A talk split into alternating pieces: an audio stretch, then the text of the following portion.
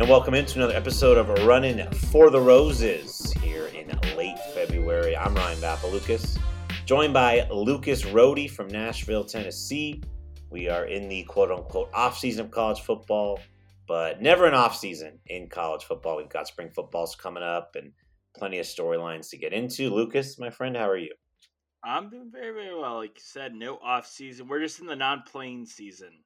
Right. Right now. So um, doing very well. It was a beautiful day here in Nashville. It was almost 60 degrees out, sunny. Um, starting to feel like very much like spring out here. So I'm very much looking forward to that. Yeah, it was a little chilly here in Arizona. It was uh, like 64 as the high. Uh, little, poor, little poor chilly. people out there. A little chilly. sunny, in a, sunny and a high, sunny and a high of 64 this weekend out here in Arizona. All right. Well, uh, so tonight we're, we're going to cover a couple things here. We're going to start with the discussion about the Arizona State football program. Um, some new comments coming from the higher ups within that program this week. Lucas and I will kind of give our thoughts. Um, I'm an ASU alum, big fan. Lucas is a quarter alum or half alum or however it breaks down credit wise. And then uh, we're going to talk about the uh, the failed college football expansion. Uh, again, they got our hopes up over the summer and only to crush them with the uh, the um, the report this week that the college football playoff will be staying at four teams through 2025 at least. And then we'll wrap up with a uh, discussion on college football's attendance issue as uh, 2021 attendance numbers released. And I think that's kind of a good little discussion for us here as we kind of close out the month of February and uh, potentially get into spring football here pretty soon. So let's start with ASU. Um, for those that haven't kind of been following the situation, um, over last summer, sanctions allegations came out against the Arizona State football program for allegedly recruiting, hosting players during a dead period. The NCAA limited or eliminated uh, visits in person, on campus, anywhere during COVID, basically from March 2020 until June of 2021. In the uh, in the summer of 2021, a dossier was released to the NCAA, released publicly, basically saying ASU violated these rules. Uh, they hosted recruits on campus. They there's a lot more information that's come out recently, which we'll get to. That's not good for ASU, but you know, needless to say, we talked about it last show. The recruiting class was really poor this year. There's no momentum. Antonio Pierce, the DC, Zach Hill, the OC, both gone. But the reason why we're going to address it now is because Ray Anderson and Michael Crow uh, went on the local radio affiliate for ASU um, both this week on separate days and had some interesting quotes. So here's Michael Crow, ASU president, um, on the investigation on Herm Edwards. So, quote, in all of these things where you have people who decide not to play by the rules, those people are gone, Crow said when asked why Edwards is still leading the ASU football team. Now we're looking at what went wrong and why it happened, and we're still in the thick of that. Coach Edwards has done an outstanding job of upgrading our overall program. We got this group of people who decided not to play by the rules relative to recruiting.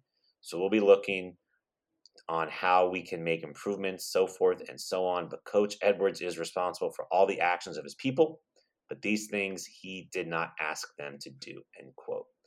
Ray Anderson, went on the next day was kind of asked similar things and and similar um, you know both basically both of these administrative officials supported Herm Edwards and and and said that you know he has the program going in the right direction and he was not involved in this. The interesting thing is that about three hours after this interview, 24 7 Sports, uh, the ASU website released a pretty scathing article basically saying that there is photographic evidence of Herm Edwards visiting a recruit in the ASU weight room. That ASU rented a house in Paradise Valley to host recruits during the summer of 2020 when you weren't allowed to. And basically saying that Michael Crow knows that this stuff exists because it was in the dossier that the NCAA received, and ASU has that. So another rough week for ASU. It's blown over a little bit, but you know, Lucas, I'll let you go first, and then I'll I'll kind of bring it home. But what are your kind of thoughts about where ASU is and Herm Edwards and what's what's all come out here recently? Uh, I just think it's I just think it's a bit laughable. Um, I mean, we've talked about it on this podcast. Obviously, between the two of us, just our personal conversations have just talked a lot of it. it just it just shocks my mind because it's it wasn't just a dead period they were recruiting for. It was during arguably the worst pandemic that we've had that we've seen obviously in our lives. Yeah. And say what you want about over the extent of the pandemic and how it affects young adults. You were so openly recruiting, like you said, her they said Herm Edwards wasn't at fault, yet he is seen in the in the weight room, he is seen at the facilities hosting these recruits. And the thing is is whenever recruiting violations happen, even if the head coach is not necessarily himself involved, it's still his program. And usually the head coach has to take the fall for that. And that's to me is just the most alarming. And then you have Ray Anderson basically back talking all of his expectations of the ASU program that he put forth before he hired Herm Edwards when they fired Todd Graham, where he said, We're expecting this to be a, a top 10 to top 15 program every year. We should be having top 10 recruiting classes every single season. And anything be, uh, you know, that isn't that is not satisfactory. And then he goes out and saying, we can't compete with NIL deals against the big programs. We can't get into bidding wars. You have the biggest enrollment wise, the biggest university in the country. And you can't find alums that can't back that up? Like that to me, this is an AD that is basically trying to undersell his programs to save his own job. Yeah. And that to me is infuriating if I'm a fan. Look, and I know I'm not a huge ASU fan.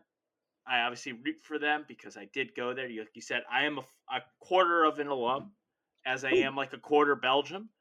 Uh, but uh, it's just that it's just infuriating to me that uh, basically an AD is just saying like, yeah, we're after saying we should be competing for Pac-12 national championship, which would get me fired up, and now is saying no, we can't do this, we can't compete, and it's basically like it's so infuriating because the reason why you're in this trouble to begin with is because you were overcompensating to try to reach that next level and now it ended up backfiring at you and now you're withdrawing. So to me just as an outside fan i was infuriated when i saw those quotes from ray anderson i just think it's it's a problem yeah you got rid of all these guys but now you have a what a 63 year old head coach with no direction your best player on your roster just transferred out after saying he was going to stick with the program you have nobody to replace him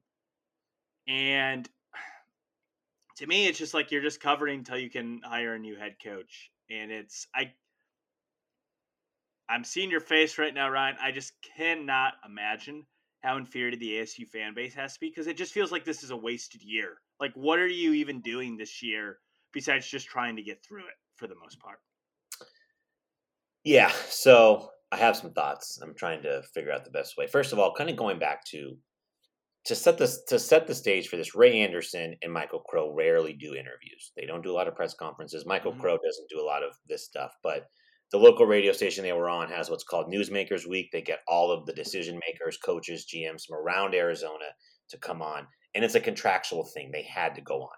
I give them credit for not backing out. Herm Edwards went on, Ray Anderson went like they all did it. So kudos to them.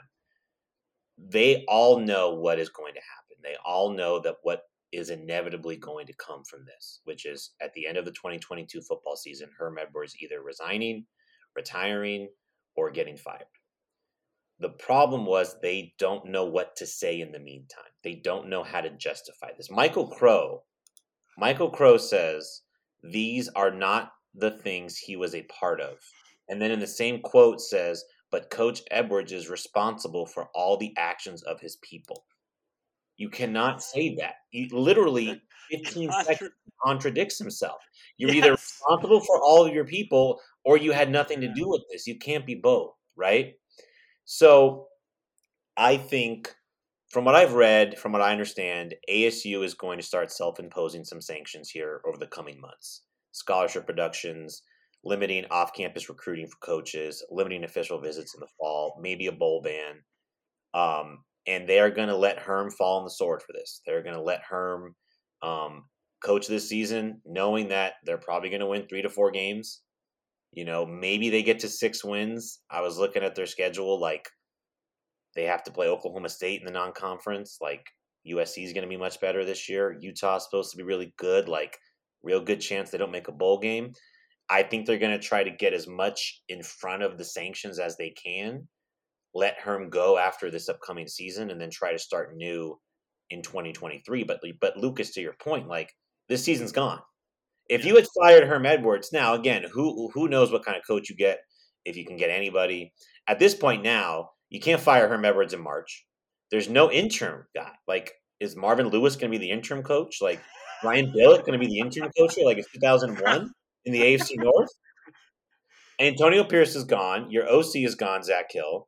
They hired UNLV's offensive coordinator to replace Zach Hill. When I think of explosive offenses, I don't think of UNLV, who's going two and ten the last ten years. Um, so listen, it's it's it's just a disaster, and and this was this were some of the first public comments from Michael Crow and Ray Anderson where they were asked directly about this, and they didn't have their their ducks in a row. They they didn't have everything tightened up. They did not know what to say. And if Ray comes out and says, "Listen, you know, Herm's gonna we're gonna let Herm coach out the year. We're not gonna bring like." You also can't do that. So they're in a tough spot here because they didn't want to fire him after this season, and now they're they're kind of paying for it.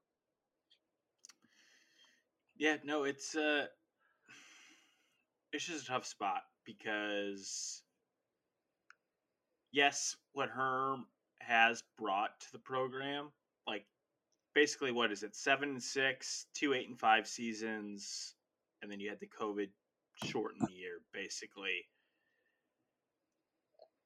But like we said, this was the type of season that I just keep going back to when Todd Graham got fired. He went seven and six in his final year, and now all of a sudden the expectations for ASU this what Ray Anderson laid out. Now he's backtracking. Is just like this is what it is. But I completely agree. I don't think you're you're not going to find a good head coaching candidate, especially. You know, no offense to ASU, but it's more less to the Pac-12 you know, when we look back to like Michigan State when they hired Mel Tucker, which was around the same time, you know, the Big Ten, the SEC, they can throw around kind of that crazy money to lure, you know, a Power Five or a really good head coach. And I just don't think you have that type of leverage in the Pac 12. And I just think it's a no win. It just stinks if you're an ASU fan because it is a no win situation right now because Herm Edwards is probably gone no matter how well they do and even if you do well, there is no off season to really or postseason to really celebrate yeah. because they're probably going to have a postseason ban of some sort. So, and like you said, and like we mentioned earlier, like Jayden Daniels is gone, so you have a new starting quarterback. A lot of uncertainty. You have not a great recruiting class coming in, as we've have mentioned on previous podcasts, and it just, uh, it just it annoys the heck out of me because I know how good this program could potentially be, and it sucks that it's getting wasted by. I don't. I just feel people that are very incompetent at what they're doing at their job. And like you said, Lucas, you know, when Herm was hired, Ray set the expectations. Like we want to be a mm-hmm. consistent mm-hmm. top 15, top 20 program. We want to be in the contention for the division every year. We want to be in contention. Basically, they want to be what Utah is, right? Where you're you're going to win eight or nine games every year when the stars align, you're you're going to compete for division championship and compete for a conference championship. Yep. Like theoretically, the season that Utah had this year, ASU should have had. Like mm-hmm. they went nine and three in the regular season, they won the Pac-12, and they lost in the Rose Bowl. Like that would have been an incredible year for Arizona State. Clearly, it didn't go that way. So Ray, like, how do you justify keeping Herm? Even like if there were no sanctions, it would have been hard to yeah. justify keeping Herm, Agreed. right? he has not elevated the program. In two of Todd Graham's first three years, they won 10 games. Mm-hmm. They won the Pac 12 South, I believe, in Graham's second or third year and went to the Pac 12 championship game. Now, they got slaughtered by Christian McCaffrey and Stanford. like, you cannot deny that Todd Graham has had a had a lot more success in his five or six years than Herm Edwards has had in his. And I get that COVID slowed a lot of stuff down for a lot of programs. Um, but 2021 was supposed to be the year for ASU. And yeah, they went eight and four in the regular season. I think they won one game against a team with a winning record. Like they beat teams like Southern Utah, UNLV, Colorado, Arizona, Stanford. Like they racked up wins against inferior opponents. When push came to shove, they lost to Utah, right? They lost to Oregon State. Mm-hmm. They had a really good win against UCLA. That's their best win of the season for sure, but nothing else. So, and again, this year, like it's going to be bad. Even with, with Jayden Daniels back, you were looking at maybe a six or seven win team, which is what ASU yeah. kind of historically has been. And with Jayden Daniels gone, I mean, it's going to be tough. I think U of A is going to be a lot better this year. Utah's bringing a lot of talent back. USC got Caleb Williams. Like, you know, you got to play. Oh, I think you're in Stillwater in September. They're coming off a 10 win season and a, a New Year's Six Bowl. So it's it's a really dark time. I mean, I've, I've been following ASU for the better part of the last 15, 20 years, you know, growing up here in the Valley. I cannot remember a time when it's been this bad. I cannot remember a time wow. where there was this because usually ASU was a consistent like six, seven win team, a couple Sun Bowls, Holiday Bowl. Dennis Erickson won ten games, Graham won ten games a couple years. Like they're not even sniffing that right now. They're just not. They got smoked by Wisconsin in the bowl game. There, they finished eight and five. I mean, that's what this program is: seven and five, eight and five. So, the big question I have before we kind of move on is is what's Ray Anderson's future? You know, Ray has been a really good fundraiser. They got the new stadium project done. They're building a new multi-purpose athletic facility for hockey and volleyball and wrestling.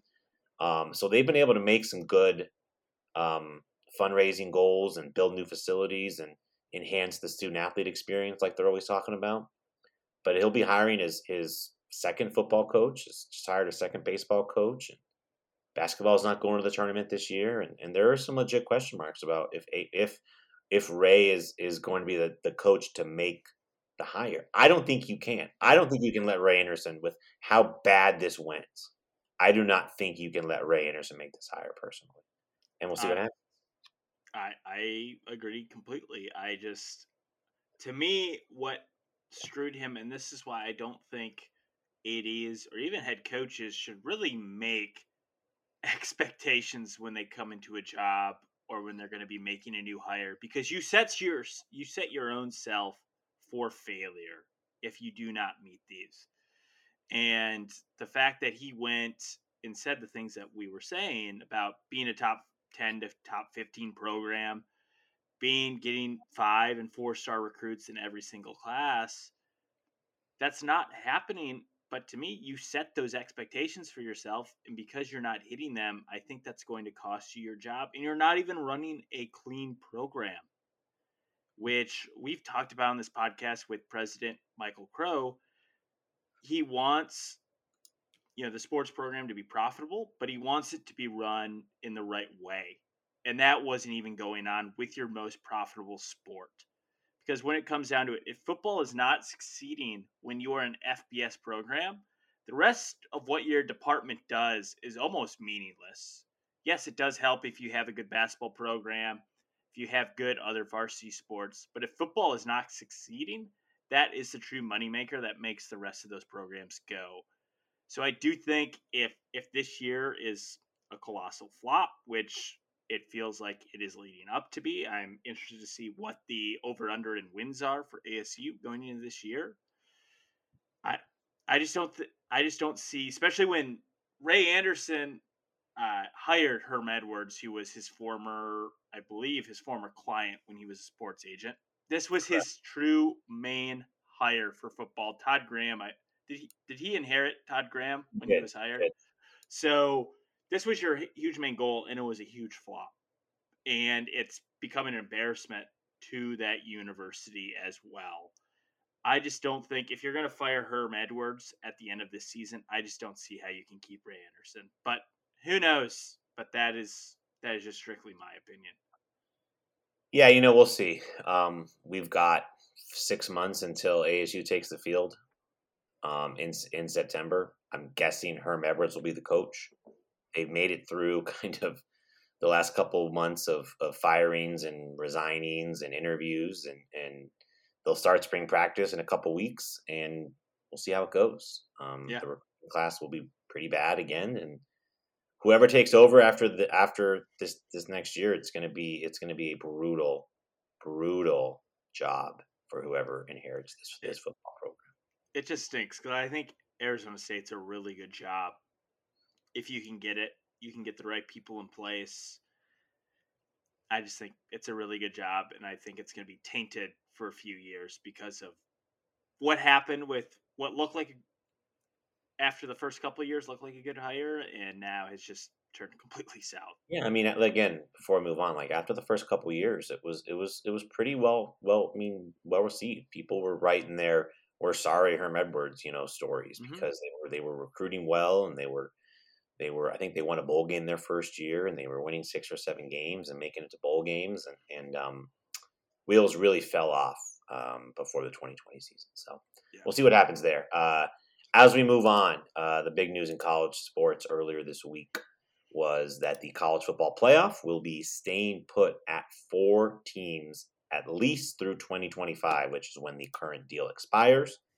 Uh, nobody, obviously, this is not a video podcast, but Lucas just put his hand over his face and is, is in a slouching position. So we, we will get his thoughts uh, here soon.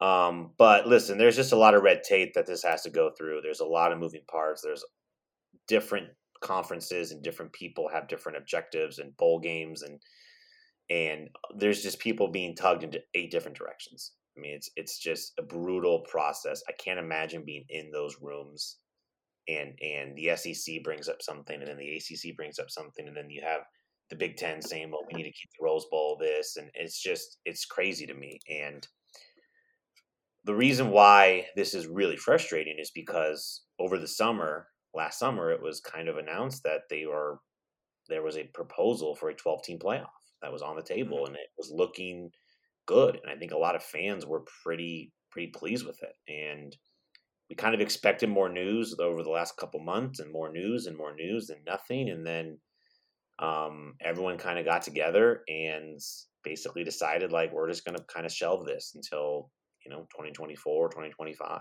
when when we effectively start over with the new tv contract and and, and new everything so um, lucas i'll kind of give you the floor. I'll, I'll uh, mute my mic. I'm, I'm going to go to the I'll, I'll go to the bathroom uh, we'll just kind of let you get up on the soapbox here so go ahead. It just like you mentioned like this seemed like a foregone conclusion last summer when we first heard that this proposal had come out. I believe it was uh, the commissioner in the mountain west craig, uh, craig thompson it was jack swarbrick with notre dame uh, you had uh, yes he's commissioner as well voting on this as well and i love the, the initial proposal. I will put a bold prediction that and I don't know if it's that bold, but honestly, I think this thing passes if Oklahoma and Texas don't bolt for the SEC because that news came out about three weeks after the proposed playoff new playoff format came out.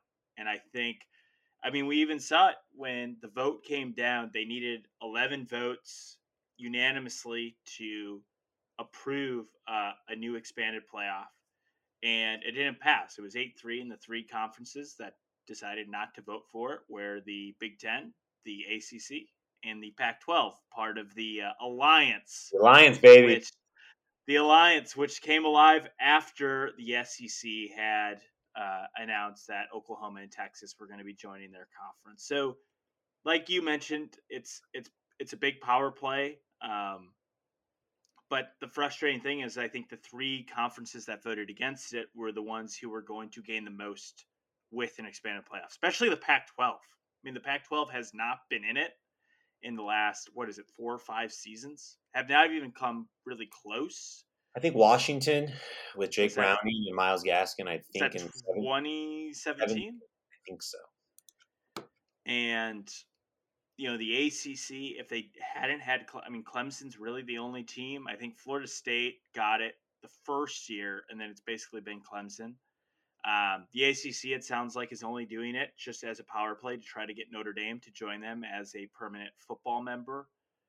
And the Big Ten is just hung up on these automatic bids, which I guess I get, but it's also the original proposal said the six highest conference champs, which probably nine out of 10 years is going to be the top, the Power Five conference champs, and then one group of five. Um, so to me, it's just incredibly frustrating because I do think they are hurting the game. We saw the national championship numbers this past year; they were the lowest I believe they've ever been for uh, in this new format.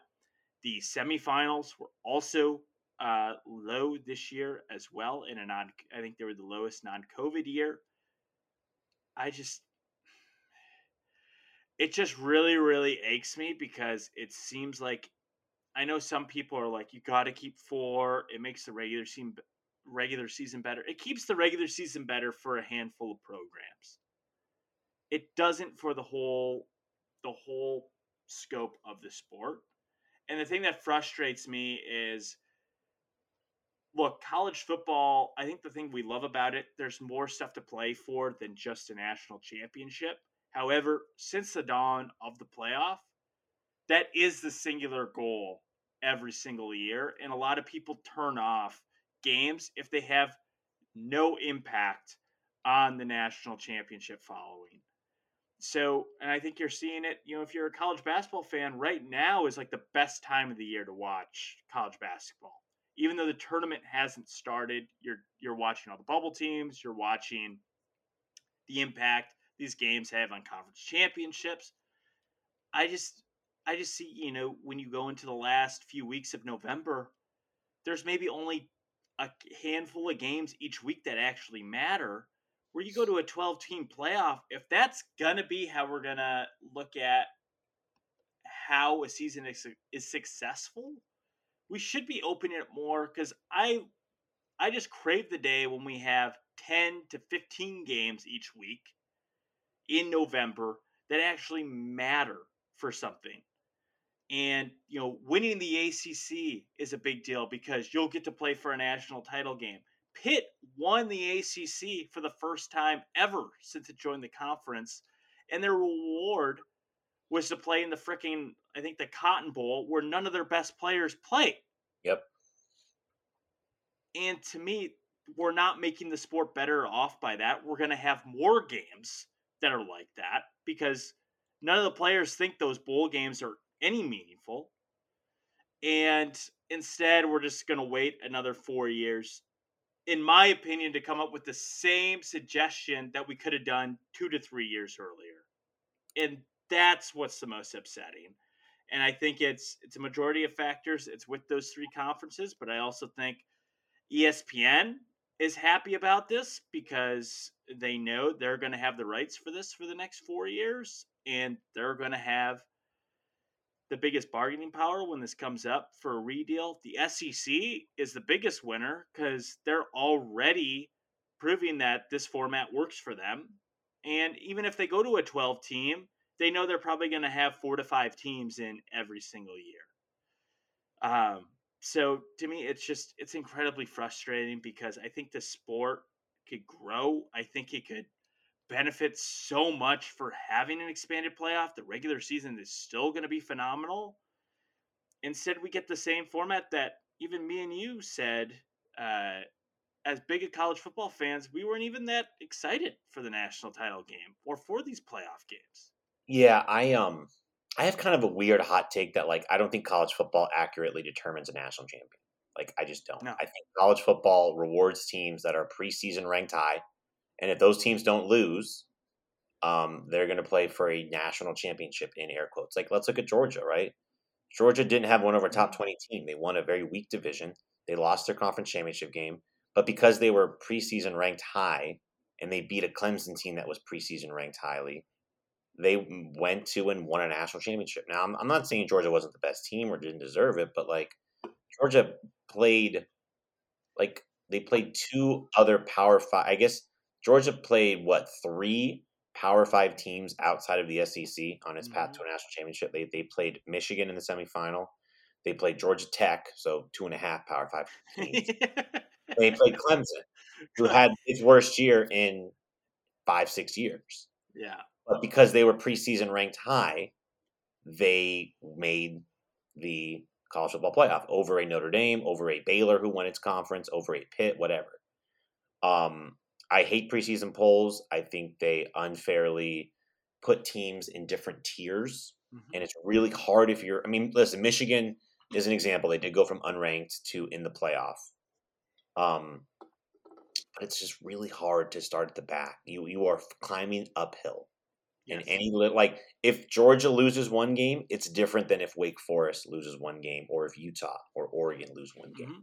because they're they seem that they're better. And we don't really know. I'm sorry, Georgia didn't win its conference. They beat Michigan and Alabama. Okay, fine. They won a national championship. That's fine. You know, yeah. and like to your point about making these games more intriguing, like how intriguing would it be? I mean, once Clemson lost its second game of the season, like it's it's over, right? Like yeah. Once once Ohio, I mean, Ohio State kind of had a chance at the end, but like one loss doesn't have to kill you anymore. It, and it would make think of the conference championship games. It'd be huge. nothing this year. Pitt Wake Forest meant nothing in the grand scheme of things. The Pac-12 championship game meant nothing. The Big 12 championship game meant nothing. Mm-hmm. You know what I'm saying? Like to me, that's BS, man. You know, I'm kind of surprised the SEC favored it, uh, voted in favor of it because they are just dominating and with how many teams are preseason ranked high in the SEC, like you would think they would be fine keeping it at four. Yeah. Guess what? Alabama's going to be in every year. Unless Alabama loses two games, they're going to be in every year. Whereas, like, if Oregon goes, if Oregon loses a game, they're going to be ranked lower than Alabama because Alabama's yeah. ranked. Like, it's just stuff like that that I just don't like about our sport. Well, and that's the annoying thing. Greg Sankey, the commissioner of the SEC, even said, "We don't have to change anything." he's like we're the ones that are sacrificing here because he said it's for the betterment of the sport and i agree with him that we expand this thing he's like it's not healthy for our sport that basically nobody west of the mississippi has won a national title since texas like it's and nobody i don't think has appeared in the national championship game west of mississippi since oregon made it in 2014.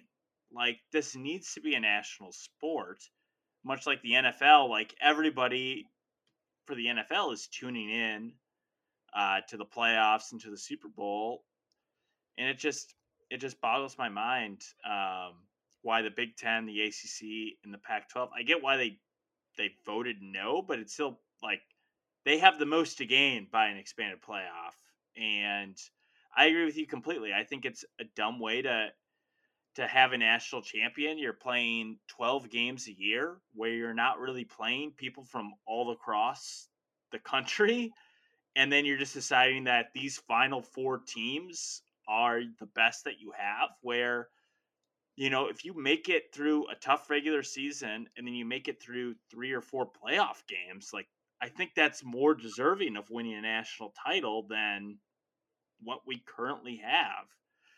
And everyone can argue that, yeah, college football is different in that regard. It's like, yeah, I get that. But right now, because of the playoff, everybody that's that's the main talking point now. Nobody cares what your program does if you're not in the playoff conversation. And I think it, it limits programs like Wake Forest. How much do you think a program like Wake Forest would gain by making it to the playoff. Yeah, or like, Utah. A ton. Yeah. Instead, they have to be almost damn near perfect, they which do. is almost impossible for anybody outside maybe five to 10 programs in the country every year. And not even know, Alabama was perfect. They weren't. No, they should have lost. lost Auburn. Like yeah. they lost. They they like should have lost Auburn in the last game. Of the, you know, it's like imagine the NFL playoffs if they had four teams. Imagine the semifinals of it would have been Green Bay and um, Tampa Bay, which Lucas probably. I I would have loved okay that, but. That. and then you would have Kansas City and Tennessee in the AFC. Like you wouldn't have had Tampa Bay win the Super Bowl last year. You wouldn't have had the Rams. You know, like you yeah. just you you are. I don't. You are keeping it in such an elite group that you have to be high in the preseason. And not only that, like you have to like look at Cincinnati. Cincinnati only got in because they they were basically perfect last year. Yeah, they had to be perfect last year, barely lose, to uh, the best team they played the year before in Georgia, have everybody come back, make sure they had two Power Five teams on their schedule, one of which ended up being number five to end the year. Make sure they beat them, and they got the number four seed. If if Oklahoma State gains a yard, Cincinnati's probably not Yeah. even in the playoff. And that to me just irks me like why the hell are these non-power 5 teams then even playing in the same division if they have no shot to win a national title? At least in college basketball, they get a shot. They might not advance far, but at least they get a shot to one team is compete for a Gonzaga. One team in the country is Gonzaga. In the West Coast Conference. Conference, yes. And guess what? Gonzaga is only at the point it is now because it's been a great program for 20 years. Yes, And it's so hard to get that if you're not in the Power Five. It's exactly. ridiculously hard. and and I'd be so frustrated if I'm a if I'm a Boise State who's basically been the powerhouse non power 5 program for the better part of like 15 years and basically your ceiling right now is even if we go undefeated we get to play in a power 5 bowl against or a New Year's 6 bowl against a power 5 team and there's no other ceiling above that. Like that just has to be like let the guys play, let them I don't know, let them do it on the field. It just it's exhausting because it would make the sport so much more enjoyable. And I just I just can't hear the counter arguments in my opinion for those that are like, well, there's not even that we see the semifinals every year. They're blowouts every year. And it's like, yeah, but that doesn't mean we can't like more teams should not have a shot if they have a great season. That's just that's just me because the bowl games are largely irrelevant unless you gamble a lot. Then you love to to watch them. Well, the bowl games have become irrelevant, and the Yeah. players make players don't even care. nobody cares and they have to do an issue with that they they have to figure it out like i've seen a bunch of different proposals anywhere from giving players cash payouts to the winning team to playing the bowl games as like week one in september and august and basically That'd be like, awesome. Like basically like you start your season playing in a bowl game based off of last year's like result. Results. so like the holiday bowl would pick you know wisconsin to play ucla week one in san diego. You know what i'm mm-hmm. saying? Like that to me that would be cool. Would never happen but No. that would be cool. The other thing that's really frustrating is like we already have an example of this. Fcs football division two football like nai football, like division three like all of them have a playoff system fcs is probably the best like conference champion automatic bid 24 teams top eight get buys. But in order to do that you have to take out a conference game or you have to take out a game in the regular season. Because this is what the acc commissioner i think jim phillips said was Mhm. the feedback he gets from his student athletes is it's too many games. If you have a 12 team playoff you're adding maybe three extra games on top of 12 games and a conference championship game for some teams.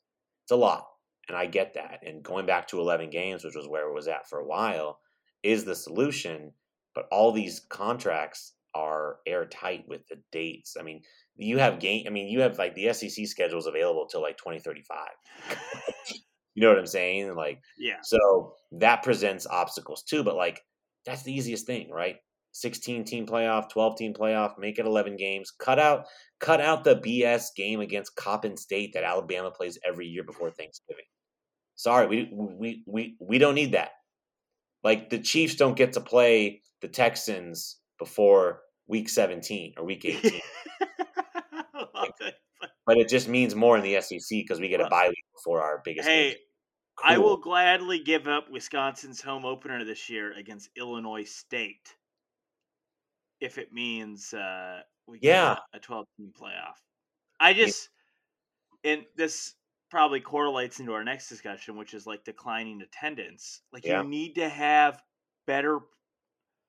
I just don't get why FBS has not completely split off with FCS in scheduling games. I mean, this is a we're getting into a, our next topic a little bit, but Yeah, go ahead I'm just saying, like, if you want higher attendance, you want higher interest in your games, make your freaking games a lot, a hell of a lot more interesting. I looked at the week one schedule this this year, And compared to years previous, it sucks. Really? Like you have teams that are just playing like nobody, or games that have no, uh, have no real intrigue at all.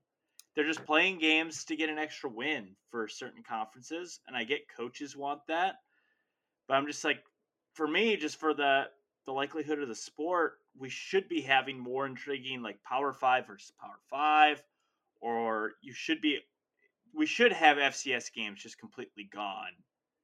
But I get it; it's been But a long tradition, and Schedule a scrimmage the last week in fall camp against somebody. yeah, That's or that's do it, it. in spring. Do it in spring. Yes. Like ASU plays Texas Tech in the spring for the that's the preseason game. You know, Yeah. Wisconsin plays Notre Dame or like whatever. I don't know. Like figure it out. But like or do in conference. Like that can be your that can be your preseason game or have joint practices. You know, like so touching on the this is an article from Dennis Dodd from CBSSports.com. I'll, I'll just read it here verbatim. FBS attendance last season hit its lowest point in those same four decade years, according to annual figures compiled by the NCAA. The average for the Division One 130 teams slipped to just under 40,000 fans per game. That's the fewest since 1981. Nationally, the average attendance in 2021 was down 15%, more than 7,000 per game, from a record mark of 46,971 in 2008 this article comes out every year. I mean, it's a scheduled tweet for these writers in February or March. Yeah. Of college football attendance is down, and there's a multitude of reasons. Bad games is one of them. I mean, I don't believe ASU plays a non-conference Power Five opponent at home this year. Um, the issue is like I have railed on college football's unwatchability for a while. Right? There's too many reviews.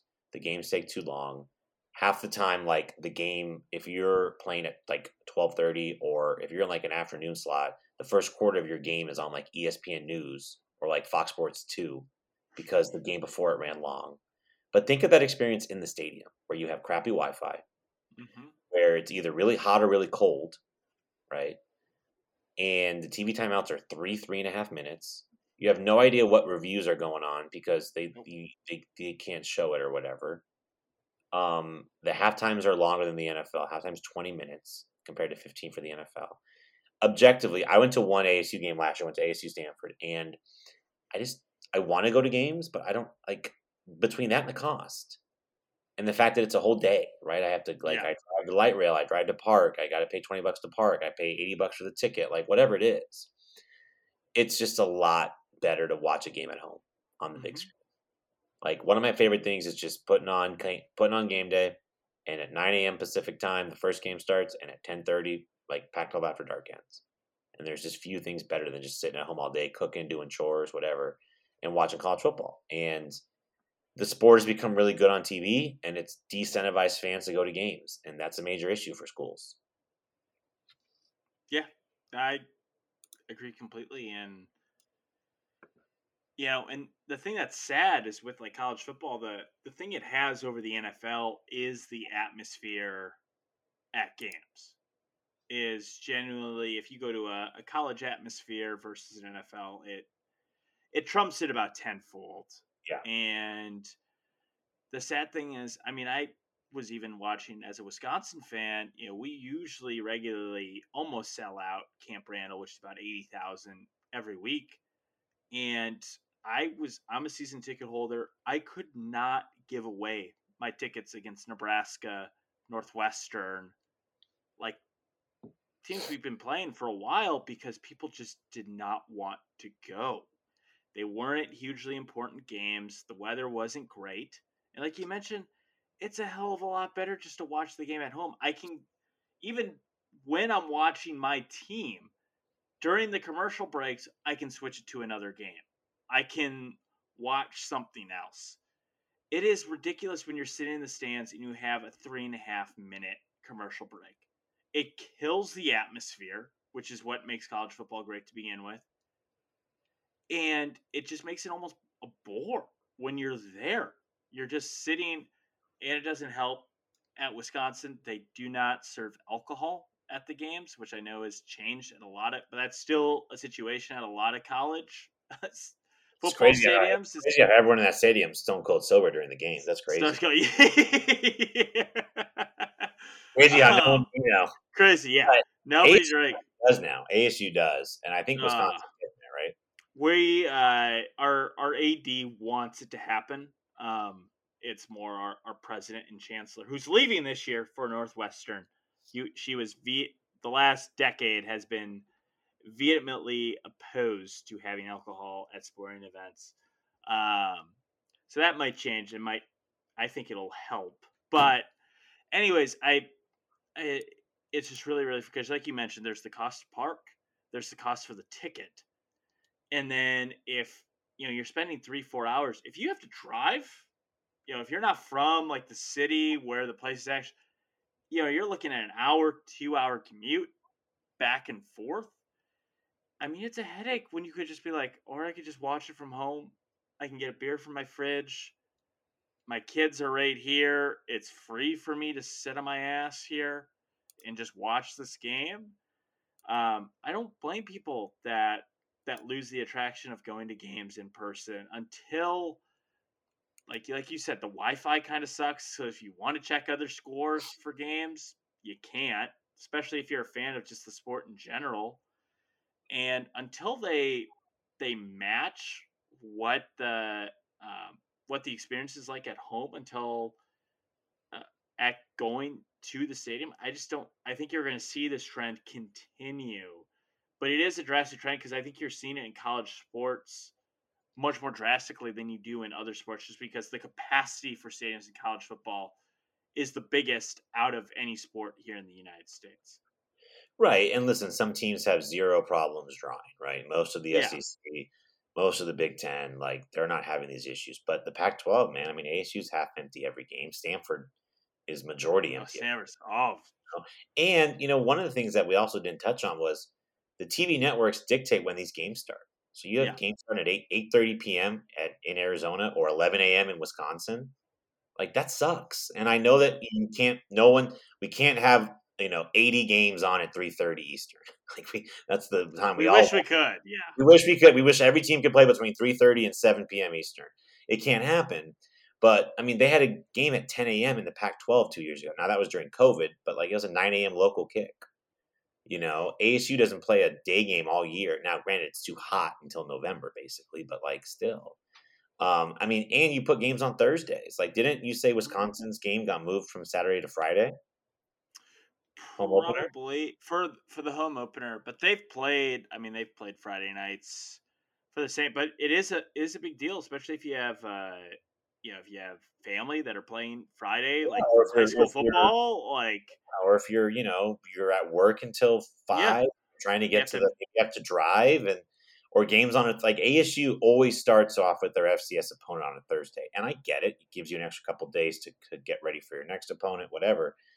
That's tough to make people come and sit in 105 degrees at night at 7:30 against Sacramento State or Southern Utah or whatever it is. Like that's really really tough to get people to do that, right? Or when you schedule these games on Friday nights, like I know we have a mandatory Illinois rule. I saw that the you know Illinois Indiana got moved to Friday. Um, so like, and I get it's better for TV and the programs get exposure, but like it's not like imagine you're an Illinois fan and you, which obviously we both are, and you you book your ticket to go watch them on a Saturday. It's like, well, shoot, now I got to take a day off work on Friday, or I got to take off Thursday. Like changing, it's it's just they so many of the decisions that college athletics have been have been making over the last decade has had zero thought of how does this impact the fan in the stands. Mhm. It's all about how does this get us the most money on TV, so we can keep building um, facilities and we can keep putting NIL funds together and we can still pay our coaches and like raise at administration prices, like all this stuff. And the fan experience has been neglected, and that's a huge issue because people our age, like they're just less likely to go. Like our friend Yeah. group does, and you couple things with like what's happening at ASU, which we talked about earlier. Like we have a friend in our group chat, you know, Danny, who has been a season ticket holder for like a decade, him and his family, and they're not going to renew this year because why would they pay all that money for a crappy product and all of the reasons that we just said? and because like, and for me too, like, you know, I was I'm I'm still a Wisconsin season ticket holder, but this year I'm still gonna buy them, but it is with hesitation because for the first time in a long time, Wisconsin's home schedule isn't great, and I'm probably only going to be able to make it to one game out of seven. And I don't think I'm I'm not going to make I'm not going to break even on selling these uh, on selling these tickets. If I sell them for face value, I'm probably selling over what the average is going to be because people just the the demand just is not there. And so, like you mentioned so it too, like the, um, I'm just gonna say here's the Wisconsin home slate it's in bad. 2022: Illinois State, Washington State, New Mexico State, Illinois, Purdue, Maryland, Minnesota. They are at at Ohio State, at Iowa, at Nebraska, at Michigan State. Brutal. Arizona State's home schedule: Northern Arizona, Eastern Michigan, Utah, Washington, UCLA, Oregon State. Like the best game is Utah and, and UCLA. Yes, yeah. You know, but again, like there's only two games on that really get you excited. Mm-hmm. You know, maybe we take off Eastern Michigan and we put on, you know, Oklahoma, or we you know put on Cincinnati. We put like it would help if we didn't schedule these games 12 years in advance, which is the middle. hey, if we were going by the alliance, how awesome would it be if you played like NC State and like Purdue? Like yeah. it would be tremendously better.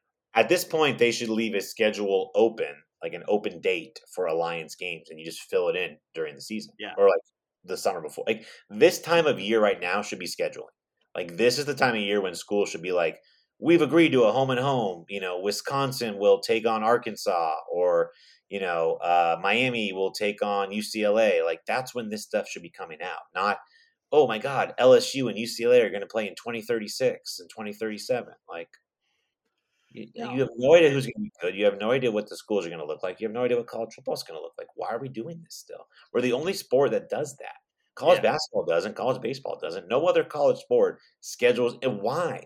Who's who is booking their ticket now to 20? Let's look up Wisconsin's future football opponents here. Hang on. Hey, 2024 is big deal. 2024 will be a big deal. Um, and 2025, I should say. Get your uh, get your get your popcorn ready. So, uh, Wisconsin 2025, they're at Alabama. 2024 host Alabama. How about this, Lucas? Get your tickets. Uh, hosting Virginia Tech in 2032, hosting UCLA in 2030, or if you want to see your team on the road, you can go at Utah in 2033. I don't know if they're still in flights to Salt Lake City yet for that. or, hey, we're uh, hey, we're hosting Pitt in uh, 2026 and 2027. So. Yeah, 2026 is pretty good. You got Notre Dame and Green Bay, and then you got uh, Pitt.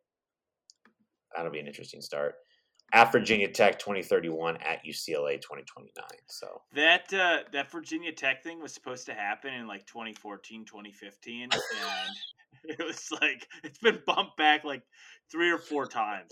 I think the I think ASU and uh, I think it was the same thing with ASU and Oklahoma State too.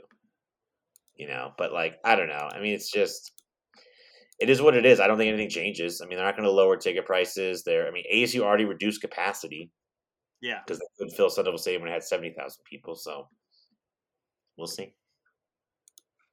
Any uh, any final thoughts here, Mister Rohde, before we uh, before we wrap up?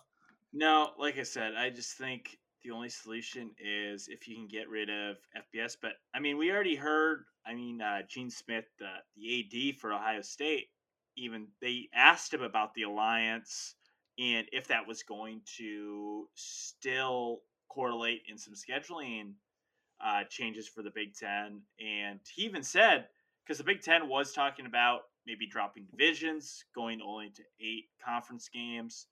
And he basically said, no, honestly, the alliance probably won't have anything to do with scheduling moving forward. We decided that nine conference games was still the way to go. It was more valuable for our networks and everything like that. So basically, the whole thing the alliance put out was uh, pretty much dog shit So uh, probably not going to happen. It was for nothing. It was for nothing. If you're not going to schedule, or you're not like, and, and listen, maybe they schedule like gymnastics meets, or they schedule track and field meets, or they schedule like whatever. That's fine. But if you're not going to get competitive football matchups year like year to year, um, what's the point? Right. To me, it was it was just a voting block. It was them three saying we're going to be in line with what we're voting for, so that the SEC cannot does not have voting power over the rest of the power conferences. That to me is was the the big dream of it.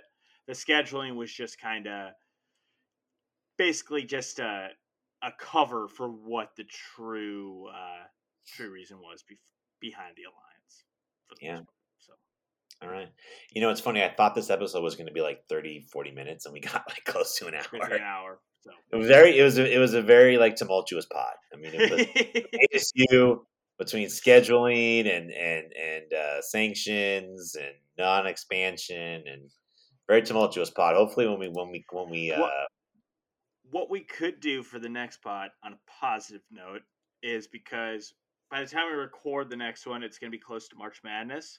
We oh. could go over what our dream scenarios would be for like what a selection Sunday would look for look like in college football, what we would dream our like ideal scenario for a playoff would be. Like we could do that to to have it on more of a positive note of what we actually dream about it to be. Yeah, I like that. So we'll be back in another couple weeks. We're trying to do one or two episodes a month here. Maybe we'll talk some spring football. I know a lot of schools will be mm. starting in the next couple weeks. Um, so, Mr. Rohde, any final thoughts from you before we sign off? Hey, uh, I was just gonna say, uh, going back to the ASU stuff, maybe Ray Anderson's best goal was to be the best recruiting team during the dead period. Oh, I don't know if they, I don't know if they hit that oh, goal, but are they going to put a there? COVID recruiting champions. we didn't have a single recruit during the dead period that got COVID. Wow, that's great. That's, that's not none of them were dead. I guess, if we want to be literal with the dead period. But uh, but no, uh, always fun to talk about this stuff, uh, and excited to see what type of uh, type of things we come up here in the off season. All right, college football is I think it was like 190 days or 180 some days until uh, until uh, you know week zero. So it'll be here before we know it. For Lucas, I'm Ryan. Have a good night and stay frosty.